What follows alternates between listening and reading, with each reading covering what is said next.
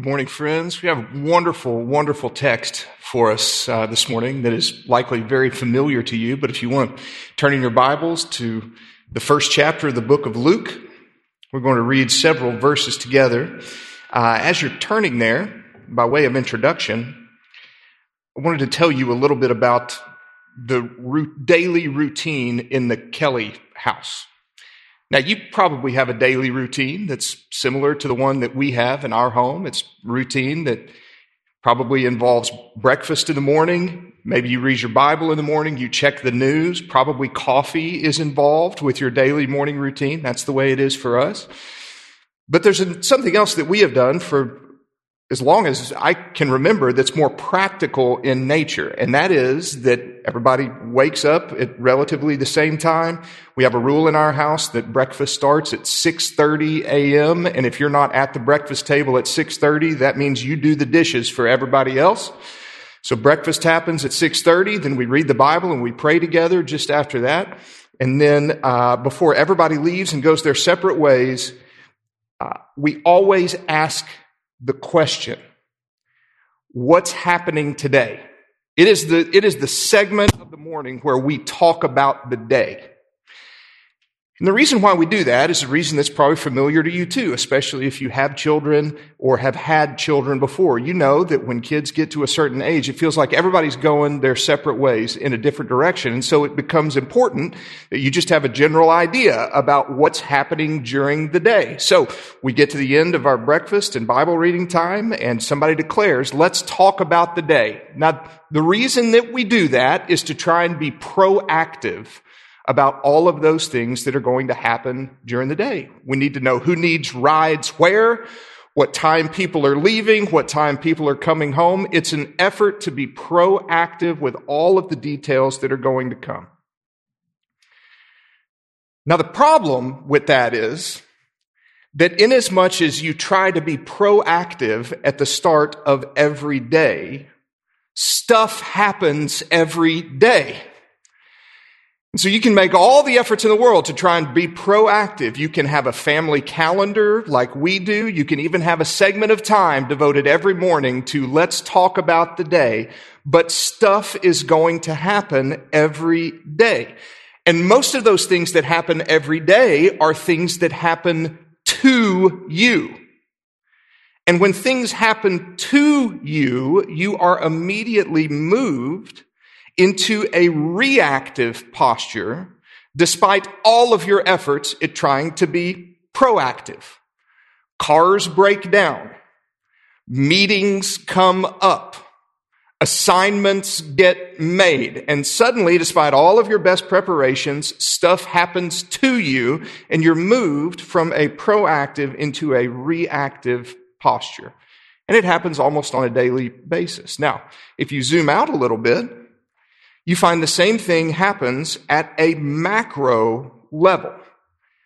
That is to say that not just on a daily basis, but in our lives in general, we generally try to be proactive, responsible people that have an eye on what's coming, that have our to-do lists and our calendars all up to date, and yet stuff happens. And it happens to us. And despite all of our proactive attempts to buy insurance policies and to invest in retirement plans and to wear our seat belts and to make sure that we're not eating too much red meat or whatever other proactive policies that we put into our lives on a daily or yearly basis. Stuff still happens to us. And so behind that veneer of all of those attempts to be proactive, we find that we are forced to live much of our lives reactively because things are always going to happen to us. Now, if you take that as a given, that we're going to spend much of our lives living in a reactive posture, then you can sort of step back and realize that there are two broad spectrums in which you can find yourself in that reactive posture. First of all, you can find yourself in the posture of entitlement when things happen to you. Now, When good things happen to you, if you're operating from the perspective of entitlement, then you think to yourself something like, well, of course that good thing happened to me because I deserve not only for that thing to happen to me, but for a host of other good things to happen to me. In fact, I'm expecting all kinds of good things to happen to me because I deserve all of those things to happen. And then when bad things happen to you, you think to yourself, I can't believe that that thing happened to me. I don't deserve that thing to be happening to me. How could that be happening to me? That's one end of the spectrum. The other posture that you can take when you embrace that much of life is spent living reactively is not the posture of entitlement. It's the posture of stewardship. And if you have the posture of stewardship, you have a very different reaction when things happen to you, whether those things are good or bad. Because if you're operating from a posture of stewardship and things happen to you, whether they are good or bad, you think something like this. Well, this thing has come into my life. It's not something that I planned for or even anticipated, but here it is. And I can't do anything about the fact that this thing has come into my life, whether or not I want to. So the question for me is how do I best steward that which I cannot change? And the difference between the attitude and posture of entitlement and the attitude and posture of stewardship is faith. And that's one of the things that we see exemplified in the text today. Because among other things that we're going to see today is that something is happening to Mary. Here's what the word of the Lord says in Luke chapter 1, beginning in verse 26. It says, In the sixth month, the angel Gabriel was sent by God to a town in Galilee called Nazareth to a virgin engaged to a man named Joseph of the house of David, and the virgin's name was Mary. The angel came to her and said, Greetings, favored woman, the Lord is with you. But she was deeply troubled by this statement, wondering what kind of greeting could this be. Then the angel told her, Do not be afraid, Mary, for you have found favor with God. Now listen, you will conceive and give birth to a son, and you will name him Jesus, and he will be great and will be called the Son of the Most High, and the Lord God will give him the throne of his father David. He will reign over the house of Jacob forever, and his kingdom will have no end. Mary asked the angel, How can this be, since I have not had sexual relations with a man? The angel replied to her, The Holy Spirit will come upon you, and the power of the Most High will overshadow you. Therefore, the Holy One will be born and will be called the Son of God. And consider your relative Elizabeth. Even she has conceived a son in her old age. And this is the sixth month for her who was called childless, for nothing will be impossible with God. I am the Lord's servant, said Mary. May it be done to me according to your word. And then the angel left her.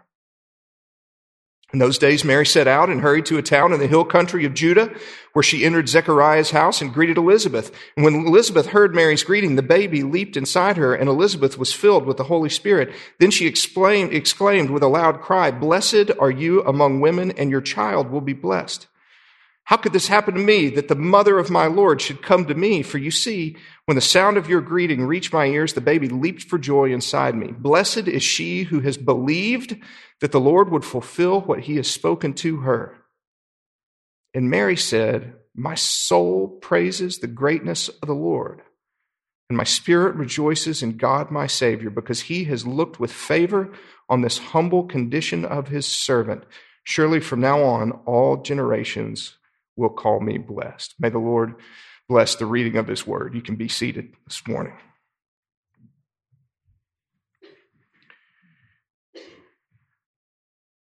Luke takes us in this portion of his gospel about 50 or 60 miles to the north of Jerusalem. That's where we left last week if you were here. Luke chapter 1 started in Jerusalem, but now has moved to the north to a small village called Nazareth. And the setting of this particular element of the story is very different than the one that we saw last week. Last week, There was an announcement, but that announcement came to a priest in the midst of a worship service at the high holy place of Israel's capital. But this message, the one that we read this morning, this message comes privately to a humble woman in a little rural village out in the middle of nowhere. So the setting is very different, but that's not to say that the two texts, the two passages don't have some similarities because they certainly do, starting with the fact that it was the same heavenly messenger that came to both people. And both of the messages were about babies, and both of the babies that were going to be born were going to be very, very special. And both of the births that the angel told about were going to be miraculous in nature, even though they were miraculous from the opposite end of the biological spectrum. One was going to be miraculous because the parents were far too old to have a child. The other was going to be miraculous because the young woman was far too young, in a sense, to have a child. But even though there are those similarities, the reaction to those announcements are very, very different. Both of these things were happening to people. They were circumstances that were coming into their lives, and the reactions are going to be very, very different. To bring back the point from earlier, Something major is happening to both of the parties. Now, the question is how those parties will react. Now, if you read both of the texts, the text from last week about Zechariah and Elizabeth and the text from this week about Mary, when you read them at first, it seems as though the reaction is pretty much the same. If you look back at verse 18 of Luke chapter 1, the Bible tells us that Zechariah gets the news and he asks the angel a question. He says, How can I be sure of this? I'm an old man and my wife is along in years. Now, if you compare that to verse 34 in which we just read, Mary too asks a question. She says, How can this be since I am a virgin? And yet, despite what seem to be similarities in those responses, the way the angel reacts is different. In one case, the person who's asking the question is disciplined. This is Zechariah. The text from last week tells us that he's disciplined to the degree that his speech is taken from him until the child is actually born. So he becomes mute for the next nine months or so. But when Mary asks a question, she's actually answered. And not only is she answered, she's actually acclaimed, approved, applauded.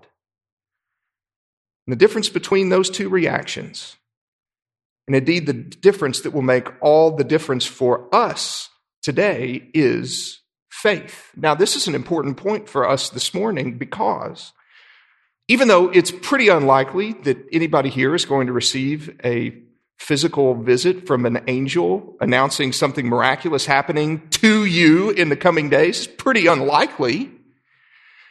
But be that as it may, something is going to happen to you today. If not today, then tomorrow. And if not tomorrow, the next day. It's inevitable. Things are going to happen to you. Things you didn't plan for, things you didn't anticipate, things you couldn't have proactively been ready for at all. Stuff is going to happen to you. In fact, probably for most of us in this room, stuff already has happened to you. You didn't intend to be looking for a new career in your 50s, but here you are. You didn't intend to be moving back in with your parents after you graduated from college, but here you are. You didn't intend to embrace your aging parents into your own home because they got sick, but here you are. Things happen to us and they'll continue to happen to us. Faith is what makes all the difference in our posture with the inevitability of things happening to us because faith moves us from a posture of entitlement to a posture of stewardship. And when faith moves us to that posture of stewardship, there are at least three practical things that change about the way that we respond when stuff happens to us. And we see all of these things from the example of Mary this morning. The first thing that changes is that the steward tends to view difficulties very differently. The steward tends to view difficulties very differently. Let's just review for a minute the life stage of Mary at this moment. We know from the text that when she receives the message from Gabriel that she is engaged. Now, in that day and time, what that indicates is that she was in the middle of the first stage of a two stage process. This is how marriage was conducted in the Jewish context. Now, the first stage involved a formal witnessed agreement, legal in nature. There was a financial exchange of the bride's father to the husband and his family, a bride price. And at that moment, then the woman was considered to be legally married. She belonged to the groom. She was his wife. She was even referred to as his wife, even though during that first stage of their marriage, they couldn't spend much time together, certainly not any time alone. That period of the engagement tended to last about a year, and then there would be an official marriage ceremony that would take place. And then after the marriage ceremony is when the groom would actually take the wife into his own home. Now, that first stage could happen as young as the age of 12 in the case of the woman. Even though Luke doesn't give us Mary's age, it's fair for us to assume that she is indeed a young woman. The point is that even though they were engaged and not technically married. Culturally, legally, they were considered to be married. Now, if you work that out, what that means by implication is that Mary was embarking on a life of rumor, of innuendo, and questions about her character and her fidelity. It would not go unnoticed, in other words, in the community that Mary was pregnant during a phase of life when she should not have been pregnant. There's an interesting passage later on in one of the Gospels in John chapter 8. You might remember this. In John chapter 8, Jesus at this time, it's 30 or so years later, and Jesus is engaging in this back and forth argument with the Pharisees. And the subject of the argument is about their lineage. The Pharisees at that time tended to lean real heavily on the fact that because Abraham was their father, that they had certain rights and privileges that were assigned to them by God. It was their blood right to all of these things. And so in the middle of this exchange in John chapter 8, the Pharisees say to Jesus, Abraham is our father. And then Jesus said back to them, well, if you were really Abraham's children, then you would do what Abraham did. As it is, you are looking for a way to kill me a man who has told you the truth that I heard from God. Abraham didn't do stuff like that. You are doing the works of your own father. And then they respond back, we are not illegitimate children. The only father we have is God himself. Now, that is an interesting statement that they make to Jesus, isn't it? It's not too much of a stretch of an imagination to put a little tone behind that statement, as if they are saying, oh, you, you want to call into question our lineage. Well, at least we're not illegitimate children. Which would tend to indicate that Jesus had this reputation that followed him too. A reputation about his mother, a reputation about what she was involved with, a reputation about his own lineage. And if that's the case, 30 years after the fact, can you imagine how many times Mary in her life was subjected to barely heard whispers, to points of her out in a crowd, of people making claims about her own character and fidelity to her husband. And yet, back in Luke chapter 2, before any of that, and sorry, in Luke chapter 1, before any of that gets started, the angel comes to Mary and says, You are highly favored in the eyes of the Lord. Now, among other things, what that tells us, friends, is that being highly favored in the mind of God does not mean the reduction of difficulties in life. In fact, many times it means that they increase in life. In other words, your circumstances are not an accurate measure of the Lord's favor upon you. But because in this case, Mary believed because of her faith, she was moved from a posture of entitlement, which would buck up against the difficulties that were inevitably going to come her way, to a posture of stewardship in which she even greatly rejoiced. Not long ago, I had a really impactful conversation with an older saint in, in the congregation where I generally worship. And uh, this woman's in her 80s, and uh, she's had her fair share of all kinds of difficulties health difficulties, marital difficulties, difficulties with her children, difficulties with all kinds of mental illness. She's had all kinds of difficulties. And I remember in that conversation, she made a very powerful statement as we were talking through her current stage in life. She said, God has trusted me with this. God has trusted me with this. Now, I find that to be a truly unique way to respond to difficulties in life because the tendency when we face difficulties, whether we acknowledge it or not, is to approach those difficulties, at least in part, from the attitude of entitlement. So you think about how might we typically respond when difficulties come into our lives? We would probably do something like ask questions like, why is God allowing this to happen? Or we might say, I don't get what I'm supposed to do. Or we might ask, when is this thing going to be over? Whatever that thing is. And yet, because of her faith, this woman was able to view difficulties differently. She was able to view difficulties from the posture of stewardship. Now, that also makes us re examine what we mean when we think about stewardship, because typically when we think about stewardship, we think about almost exclusively in terms of money. But stewardship is bigger than that. It's not just about money. It certainly is about that, but it's also about our lifestyle.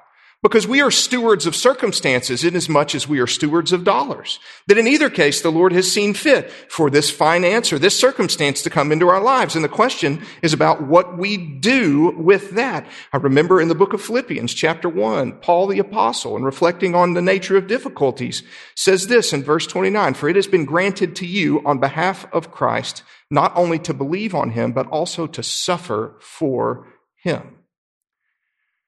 When thinking about suffering for the sake of Jesus, Paul used the word granted as if it's a gift, as if it's something to be received and then made the most of. From the posture of faith, the way that we approach difficulties is transformed from the posture of faith, when we trust in the goodness of God, in the wisdom of God, in the power of God, when we trust that the Lord truly is sovereign and is operating in all of these circumstances, it allows us to approach our difficulties different, differently, and we're able to begin asking, for what reason has God entrusted this particular experience to me? Why has God given this financial difficulty to me? Why has God entrusted this cancer to me? Why has God entrusted this hard relationship to me? What is he trusting me to do in this situation? Asking that question from the posture of faith moves us from a victim mentality to being a person of action. What do I do with this circumstance that I did not ask for and yet is here nonetheless? This is what faith does practically. It changes the way that we approach circumstances. And it did for Mary. It did for Mary, who said, My soul magnifies the greatness of the Lord, and my spirit rejoices in God, my Savior. But not only does faith change the way that we approach our difficulties, faith changes the way that we ask questions.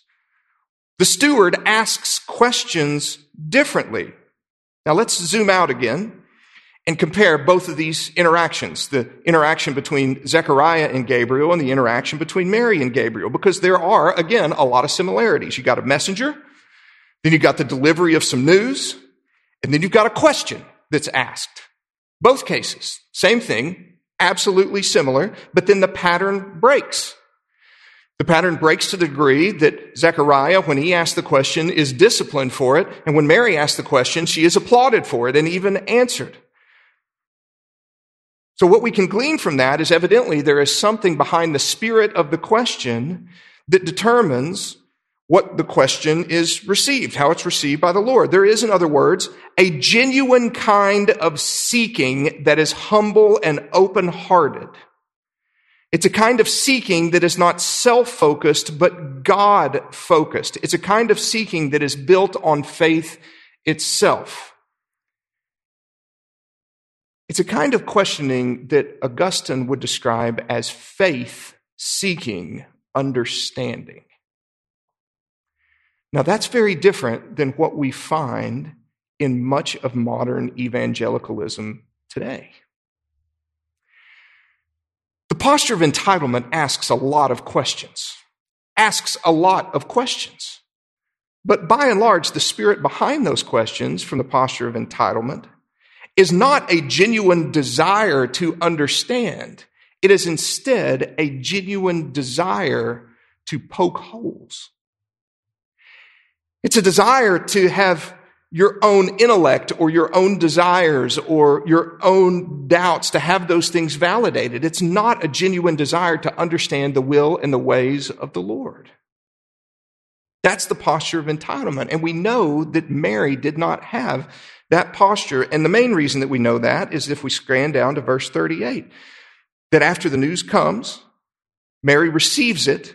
And what she says is, well, I am the Lord's servant. May it be to me as you have said. So she believes, she trusts, she knows that the Lord knows what he's doing, even though this thing is mind blowingly complex and absolutely ununderstandable from the physical intellect point of view. She still is able to say, this thing has come into my life and I trust the Lord. May it be to me as you have said. This is not the posture of entitlement that demands answers. It's the posture of stewardship that chooses to receive from the Lord and seeks to make the most of it. Friends, when things happen to us, we're going to ask questions. You're going to have questions. You're going to wonder why, when, how, how long. You're going to ask all of these kinds of questions.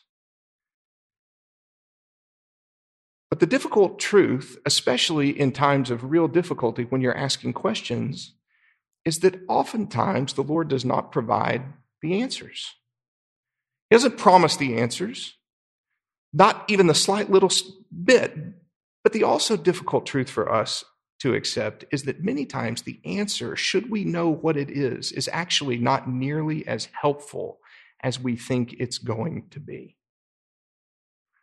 What we need more than the answers is God Himself.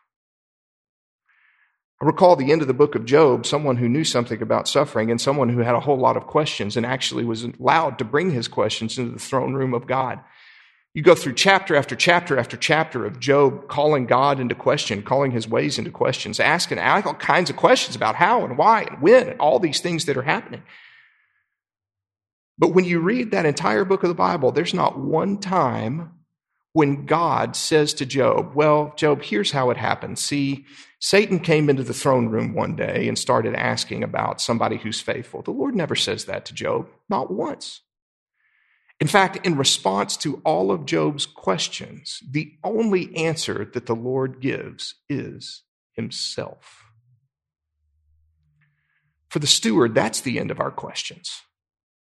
It's not information, it's the God behind all of those questions. So, from the standpoint of stewardship, we approach difficulties differently and we ask questions differently. The third thing that changes from that posture is that we worship differently. Just by way of review again, Mary has received this news. Something's going to happen to her. It's something that's going to change dramatically the course of her life. She will never be the same from this moment on. And yet, because of her faith, the end of this passage is not a complaint. It's not a lament. It's not a series of unending questions demanding explanation. It is a song. And it's a song based in faith. Now, this is a good word for us because we live in a day and time when we are told that what we need to do is to define our own truth. And if we can define what our own truth is, then we can actualize ourselves. And then when we are fully actualized, we can ultimately and finally be happy someday. And yet, what we find in the Bible is that truth is not something that is defined, it is something that is received. Mary didn't have the option of defining what her truth was. She was given what the truth is. In the same way, we are all given what the truth is. And what's left for us is how we respond to what the truth is. Will we seek to go around it somehow? Will we seek to puncture holes in it? Will we seek to rebel against it? Or will we lovingly, joyfully, and worshipfully submit ourselves, having received the truth as stewards, underneath the weight of the authority of God's word? That is one of the roots of worship. It is a humble reception of the truth rather than an attempt to circumnavigate it. Worship for the steward is not based on circumstance. It's not based on perception. It's not based on our feelings. It is based on the revelation of who God is and our willing submission to that revelation. That is a challenging mindset for us indeed, because we live in a world with an entitlement mindset that expects the rest of the world to bow and bend before what we perceive to be true or good or right. But when we are transformed by faith, we understand that the truth is not something we do define. It's something that we submit to in worship. This is what we see from Mary this morning. We see someone who had something incredible happen to her. But because of her faith, she was able to look at difficulties differently and she asked questions differently and she worshiped differently. And because she did, we're still telling this story today. But there's part of me that wonders if Maybe she told the story too. I mean, surely she herself, as her son was growing up, talked to him about this angel that came and visited her. And of course, she told him stories about his cousin and the way that the angel came and visited them too. And maybe even she went so far in the story as talking about how she felt when the angel came to her. She didn't realize everything that was implied, but she knew that because of what she believed to be true about God, that the only appropriate response when the angel delivered this truth to her was what we find again in verse 38 was to say, I am the Lord's servant. May it be done to me according to your word. And maybe it's not too much of an imagination stretch for us to believe that she told that story not once, but a lot of times to her son. Maybe she told that story so often that those words even hung in his mind because some 33 years later, when he faced a similar circumstance, his response sounds a whole lot like hers, doesn't it? That Mary said, May this thing that you have told me about, may it be done to me. I am the Lord's servant. And then 33 years later, her son knelt in a garden and prayed, Is there any other way for this to happen? But ultimately, not my will, but your will be done. He prayed the same thing. And thank God he did. Because Jesus prayed the same thing and accepted the will of God for his own life, that means that we, with confidence, can have the posture of a steward today because things are going to happen to us as well. And even when things happen to us that are difficult and trying and hard and sad, even when those things happen to us, we can believe because of the sacrifice of Jesus Christ that the God who has, for whatever reason, allowed those things to come into our lives, that he is still loving and he is powerful and he is wise. And we can trust him. Friends, I wonder this morning, is there something that is happening to you this Christmas? Something that you're involved in, something that you didn't ask for, and yet here you are.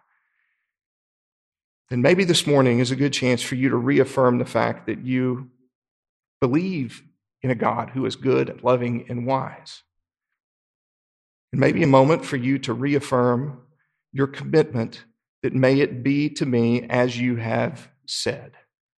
The commitment of a steward to embrace what comes from the hand of the Lord and to end in worship. That's the way that we'll end our service this morning. The worship team is going to come back up and we're going to sing a song of response. And as we do, I would encourage you to let those words of Mary ring in your mind. To remember that she, when stuff happened to her, declared that I'm the Lord's servant. May it be done to me according to your word. May the same thing be true for us this morning as we trust in a God who is loving and wise, even in the midst of difficulty. Let's pray together to that end today. Lord, we do pray that you would help us to have a mindset of stewardship rather than a mindset of entitlement. Help us, Lord, by your grace to trust in you.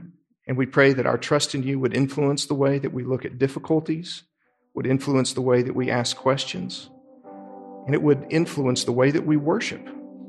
We pray even this morning that as we worship you, that our worship would be based in truth, not in circumstance or feeling or perception or any of those other things, but instead would be based in the revelation of who you are.